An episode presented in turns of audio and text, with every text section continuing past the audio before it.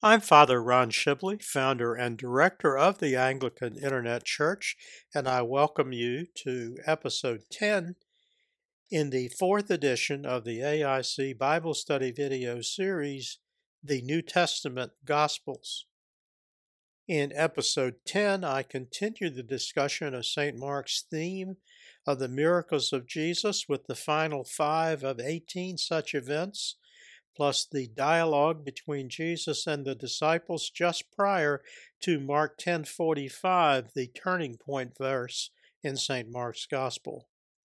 At the end of the episode, I will point out where material presented in this episode is discussed in the new AIC bookstore publication, The Gospel of Mark, annotated and illustrated.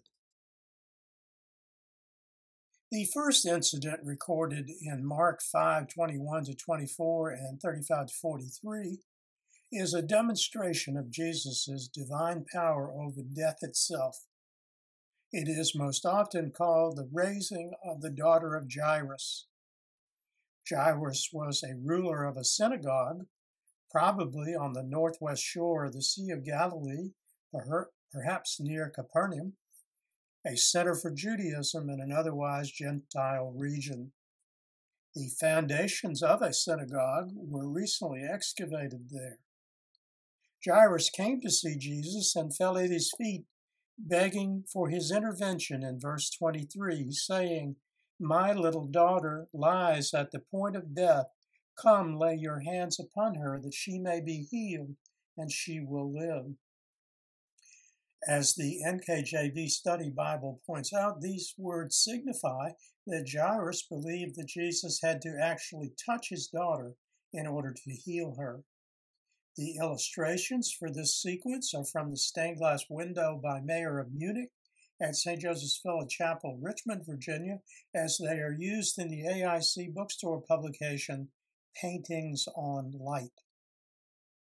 The narrative is interrupted by the account of another healing, that of the woman with the blood disorder, which I discussed in the context of demonstrations of divine power over sickness in episode 8. While that incident was occurring, Jairus received word by messenger in verse 35 that his daughter was dead. The messenger questioned the wisdom of further troubling Jesus, whom he calls teacher, which is the same as rabbi in Hebrew. St. Mark reports that Jesus in verse 36 told Jairus, Do not be afraid, only believe. I discussed the meaning of do not be afraid in episode 9 in the context of Jesus' divine power over nature in the account of the calming of the seas. Jesus continued toward the house of Jairus, taking with him into the house only Peter and the two brothers James and John. St. Mark reports that members of the household were, quote, weeping and wailing, which is the Hebrew manner of lamentation. Jesus calmed their worries in verse 39, saying, Why make this commotion and weep? This child is not dead, but sleeping. The skeptics ridiculed Jesus, who sent all but Jairus and his wife outside, then went in with them into the girl's room and said to her in Aramaic in verse 41, Talitha Kumi, which St. Mark translates as, Little girl, I say to you, arise. Again, as St. Mark does in nearly every account, the result happens immediately, with the girl rising and walking. An interesting part of St. Mark's narrative here is that Jesus not only commanded them to tell no one, as he did on many other previous occasions, but also exhibited compassion for the girl, suggesting that someone bring her something to eat. Finally, he says to her in verse 34 Daughter, your faith has made you well. Go in peace and be healed of your afflictions. The final set of examples of Jesus' divine powers demonstrated in miracles is found in the two accounts of the feeding of the multitudes.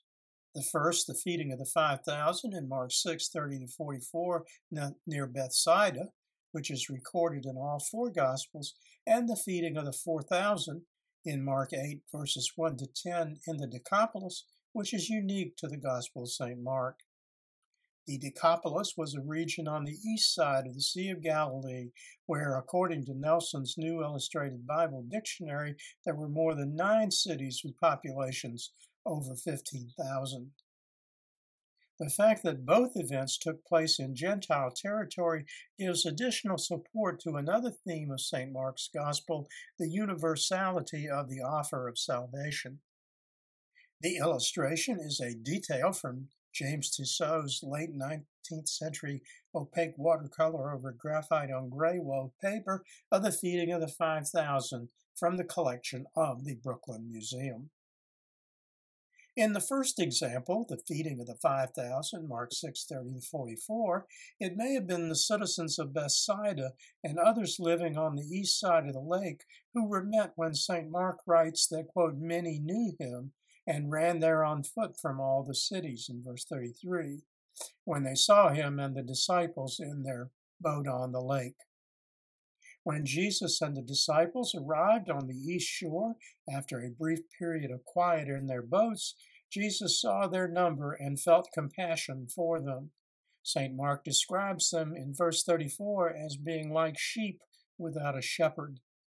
The concept of sheep needing a shepherd goes back to a verse in Numbers 27 17 and is also referred to by the prophet Zechariah in Zechariah 13 7. St. Mark reports that Jesus began to teach, which means he sat down and spoke while they stood and listened. Remember, in verse 39, he had told them to sit. But St. Mark does not tell us what lessons were taught. Rejecting the disciples' advice in verse 36 to send them away, Jesus in verse 37a told the disciples the solution you give them something to eat. They skeptically replied in verse 37b, Shall we go and buy 200 denarii worth of bread and give them something to eat? To this Jesus replied in 38a, How many loaves do you have? Go and see. The disciples reported there were five loaves and some fish. What happens next has a strongly liturgical feel about it. Jesus told the people to sit down, and so they sat, as St. Mark reports, in, quote, ranks in hundreds and in fifties. Jesus took the five loaves and two fish and, quote, looked up to heaven in verse 41a. Looking up to heaven describes the proper manner of prayer according to Hebrew tradition, especially Psalm 5 3. My voice shalt thou hear betimes, O Lord. Early in the morning will I direct my prayer unto thee and will look up. Then he blessed and broke the loaves and gave them to the disciples to set before them in verse 41b. This pattern of bless, break, give has been followed in traditional Christian worship ever since when the priest consecrates the elements and the assistants distribute them.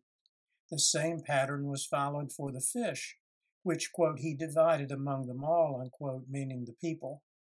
St. Mark reports that the 5,000, quote, ate, all ate and were filled, in verse 42, with 12 baskets of bread and fish left over.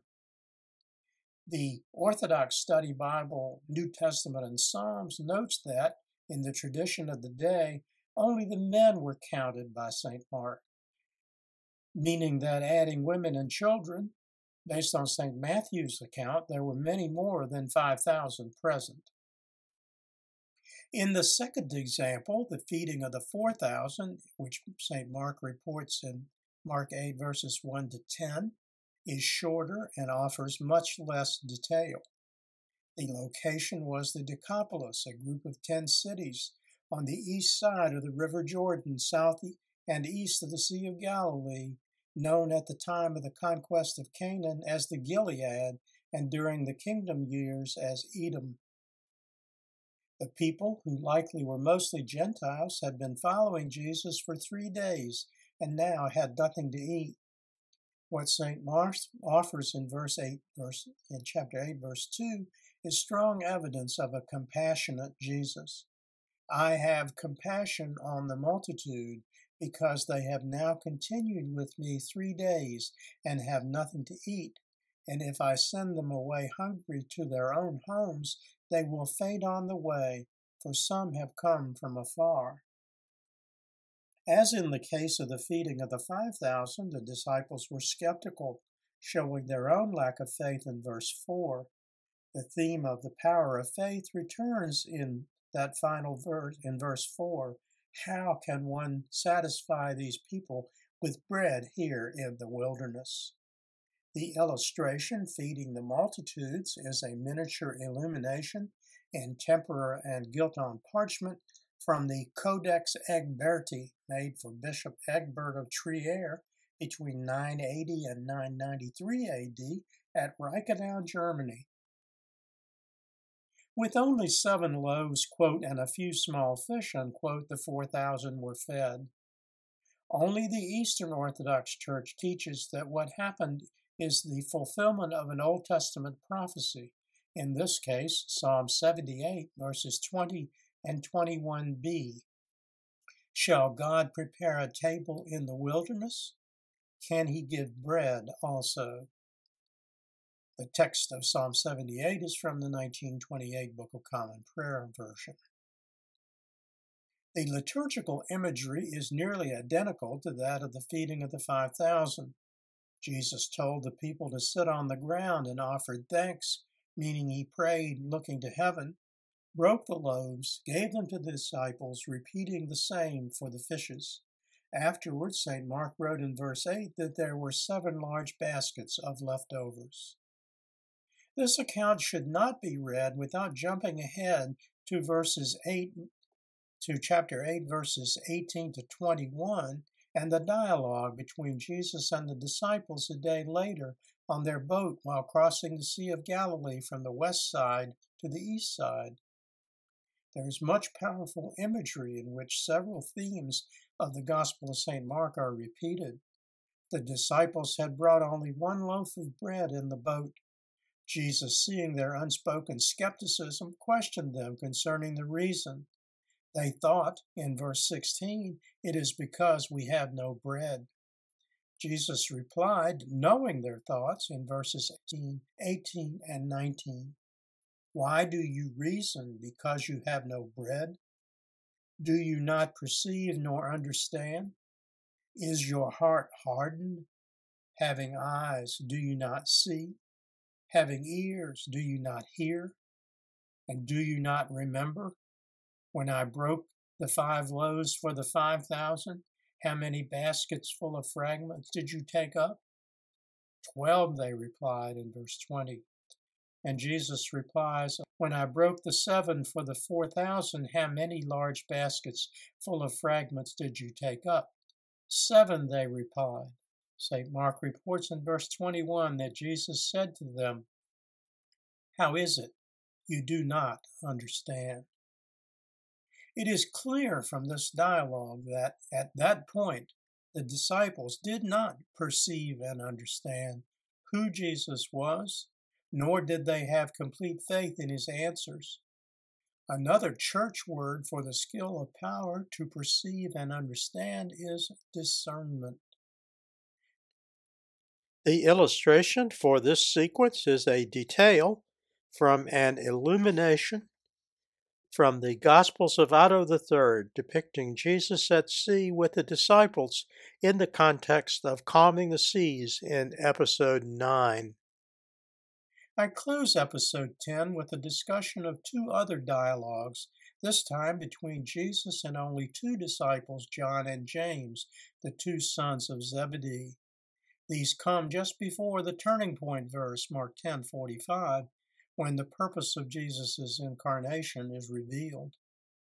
The time is just days before Jesus' triumphal entry into Jerusalem on Palm Sunday. The location is unclear. Mark says in 1032 only that they were, quote, on the road to Jerusalem, and in 1046 before they came to Jericho, which is on the southern overland route from the Decapolis. The illustration is an 11th century miniature illumination in tempera and gilt on parchment from the Golden Gospels of Henry III. In the presence and hearing of the other disciples, James and John say to Jesus in verse 35, Teacher, we want you to do for us whatever we ask. Jesus' response in verse 37, What do you want me to do for you? And they respond in the other half of 37 with a request Grant us that we may sit one on your right hand and the other on your left in your glory.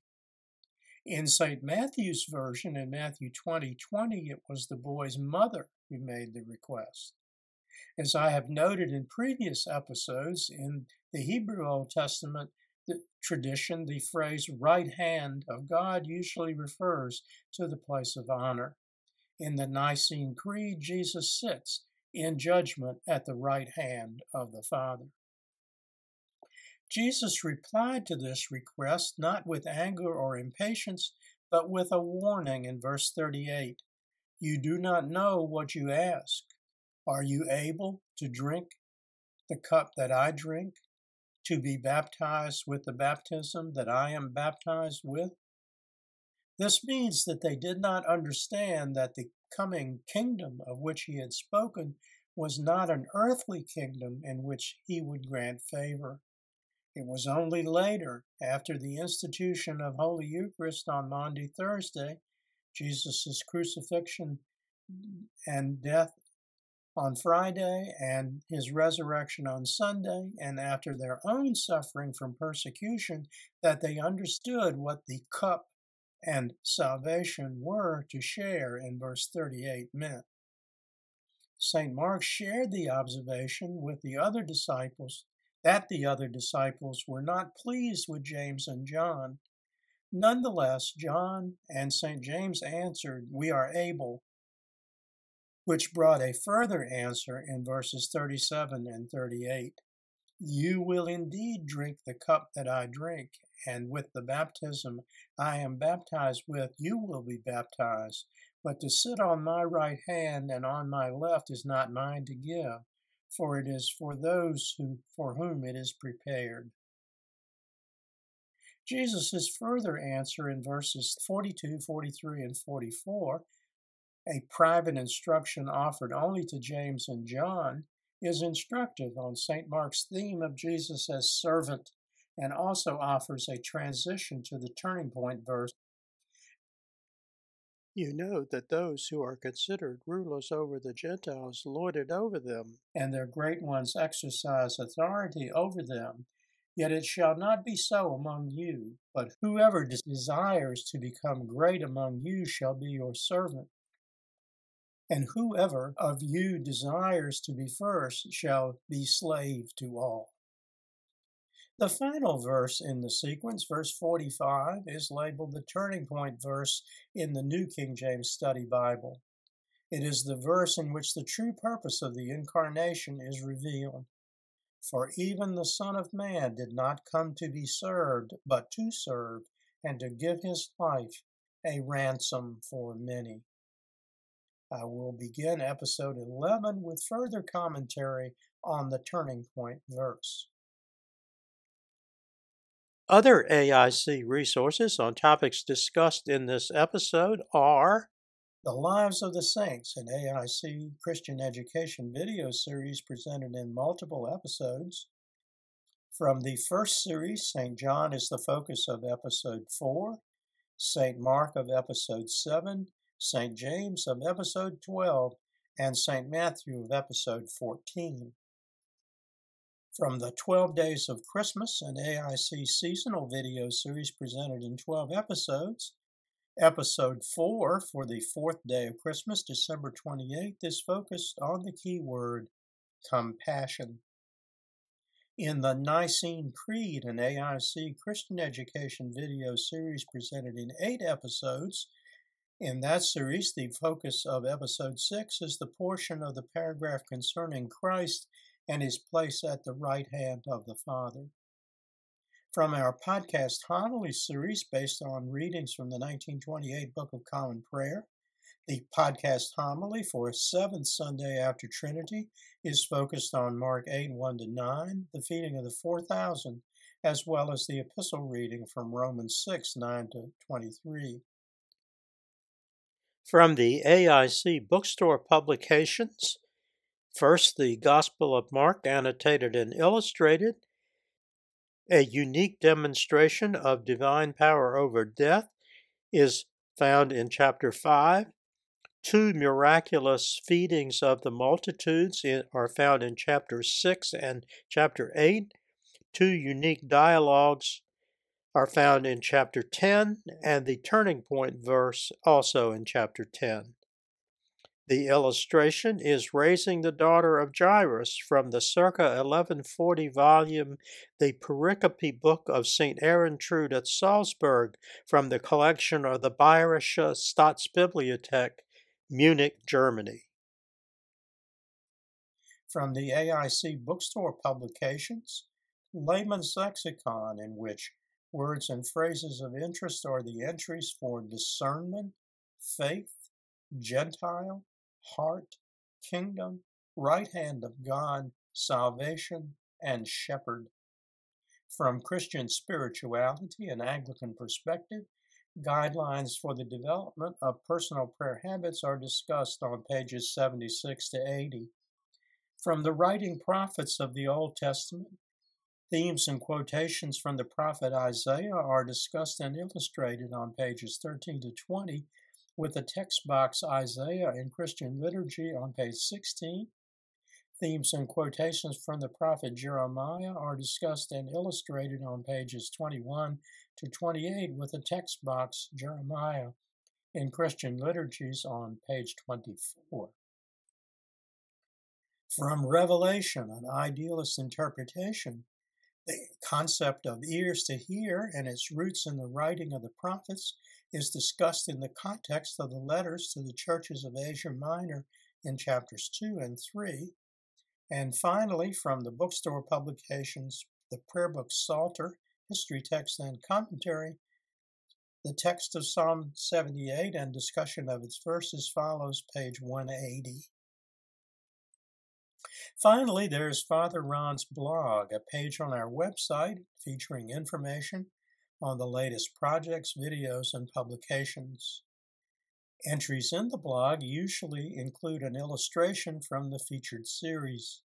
You can reach the blog page by clicking links at either the top or the bottom of the page or by copying the direct URL address in your browser www.anglicaninternetchurch.net right slash blog with blog in all small case letters by clicking on the Follow Anglican Internet Church legend in the right hand column and afterward entering your email address, you can receive notice of each new posting from our word uh, from our site host wordpress.com. Please be assured that we do not share information with any other organization. Thank you for joining me for episode 10 of the New Testament Gospels. Next time, in episode 11, we take up the turning point verse 1045, in which the purpose of the incarnation and life of Jesus is declared, followed by a discussion of unique quotations, events, and details found only in the Gospel of St. Mark. Until next time, may the Lord bless you and keep you. May the Lord make his face to shine upon you and be merciful to you. May the Lord lift up his countenance upon you and give you peace. Amen. This program has been a presentation of the Anglican Internet Church. We invite you to visit our website and make use of its resources at www.anglicaninternetchurch.net.